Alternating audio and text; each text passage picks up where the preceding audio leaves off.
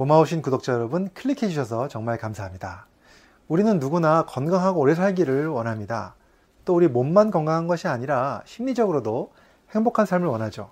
그런데 이렇게 심리적으로 행복한 삶을 사는 사람들은 육체적으로도 더 건강하고 오래 살 수 있다는 여러 가지 연구 결과들이 있습니다. 사실 이 이야기는요, 이번에 새로 나온 이 책, 건강하게 나이 든다는 것, 바로 이 책에 나오는 이야기인데요. 이 책은 무엇이 우리의 노년을 결정하는가라는 질문에 아주 명쾌한 답을 주고 있습니다. 그래서 오늘은 제가 이 책 소개와 함께 이 책의 내용 중에서 건강하고 오래 사는 사람들의 뇌 호르몬은 어떤 체점을 가지고 있는지와 그러한 뇌 호르몬을 가지기 위해서 어떻게 해야 하는지 그 실제적인 방법까지 말씀드려 보도록 하겠습니다. 궁금하시면 끝까지 봐주시고요. 도움이 되셨다면 좋아요, 구독, 알림 설정까지 해주시면 정말로 감사하겠습니다.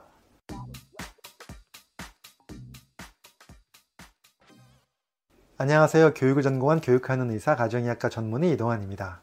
이번에 새로 나온 이 책, 건강하게 나이 든다는 것. 이 책은요, 어크로스 출판사에서 출간되었고요. 저자는 과학 저널리스트인 마르타 자라스카인데요. 그는 건강, 심리, 뭐 환경 등 우리 인류가 직면한 여러 가지 문제들에 대해서 아주 과학적인 해답을 탐사하는 과학 저널리스트입니다. 그래서 그의 과학 기사를 토대로 미국, 스페인, 러시아, 독일 등 여러 나라에서 TV 프로그램으로 제작이 될 정도였고요. 또 여러 가지 과학 다큐멘터리 영화의 전문가로도 참여하였습니다. 또 이 책이 특별한 이유는요. 2020년 월스트리트 저널에서 나이드림에 관한 최고의 책으로 선정되었다는 것인데요. 이러한 책을 국내에서 이렇게 번역판으로 빨리 만나볼 수 있게 되어서 제 개인적으로도 매우 기쁩니다.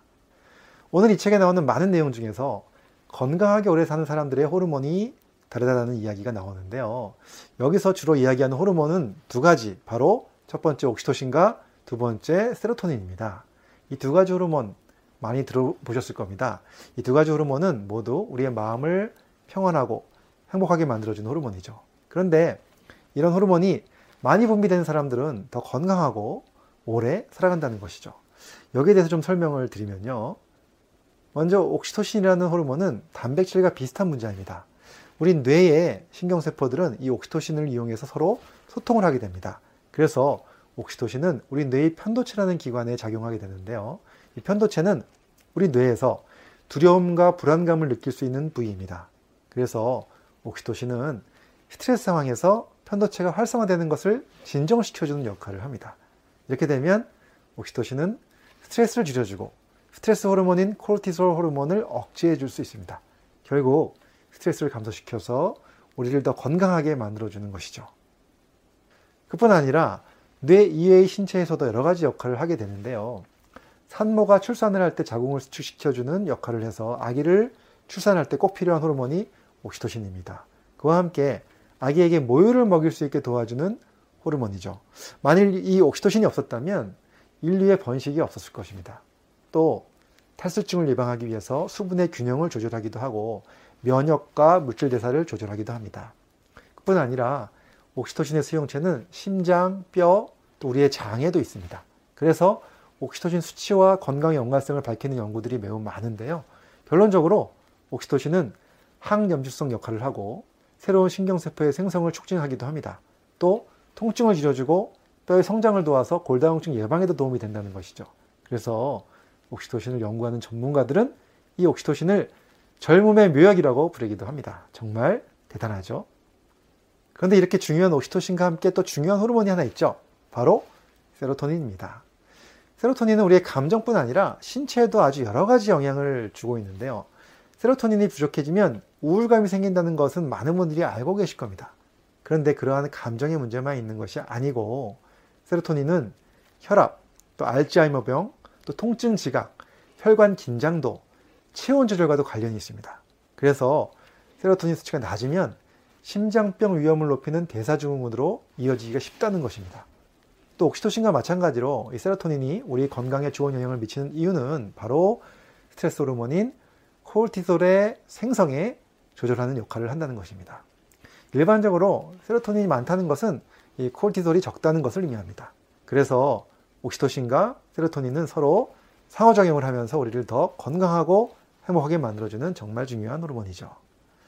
자, 그렇다면 우리는 어떻게 해야 이러한 호르몬들을 듬뿍 분배시킬 수 있을까요? 가장 중요한 것은 좋은 인간관계라는 것입니다. 먼저 사랑하는 사람들과 신체 접촉을 많이 하는 것이 매우 중요합니다. 또 서로를 안아주고 또 안마해주는 행동이 옥시토신과 세로토닌을 분비시키는데 매우 중요합니다. 또 우리 아이들의 손을 잡고 안아주는 것도 아주 중요하고요. 또 눈을 바라보는 것도 매우 중요합니다. 이러한 사람들 간의 다정한 행동이 우리에게 옥시토신과 세로토닌 분비를 증가시켜 줍니다. 그런데 더 재미있는 사실은 그 상대가 꼭 사람이 아니어도 된다는 것이죠. 반려동물과 눈을 마주치고 안아주는 또 쓰나듬어주는 이런 행동들도 같은 효과를 나타낼 수가 있습니다. 자, 이 영상을 보시는 많은 분들께서 지금까지 말씀드린 내용을 보시면 이 책이 다른 책들과 좀 다르다는 것을 느끼셨을 겁니다. 우리는 보통 건강하게 나이 들기 위해서 해야 할 것을 생각하면 제일 먼저 떠오르는 것이 좋은 식단, 또 운동, 이런 것들이죠. 물론 이러한 것들도 중요합니다. 그런데 그만큼 더 중요한 것들이 있다는 것이죠. 바로 우리의 마음가짐과 우리 행동 방식이라는 것입니다. 저자는 지금까지 잘 알려져 있지 않은 건강하게 장수하는 방법들을 정리하기 위해서 약 600여 편의 논문을 분석하고 50여 명의 과학자와 인터뷰를 진행하였습니다. 그 결과 저자는 걱정을 덜하는 것이 우리의 건강이 얼마나 중요한지, 또 사랑하는 사람들과 더 많은 시간을 보내는 것이 얼마나 중요한지, 또 이웃에게 더 친절하게 하고 더 많이 웃는 것의 효과에 대해서 주목해야 한다고 말합니다. 결국 건강하게 나이 드는 가장 좋은 방법은 더 나은 인간으로 성장하는 것임을 강조하고 있습니다. 자, 우리 구독자 여러분들 건강한 노년에 관심 있으신 분들 이 책 읽어보시면 너무 좋을 것 같고요. 이 책에 나온 것처럼 더 행복해지시고 더 건강한 여러분 되시길 바랍니다. 감사합니다.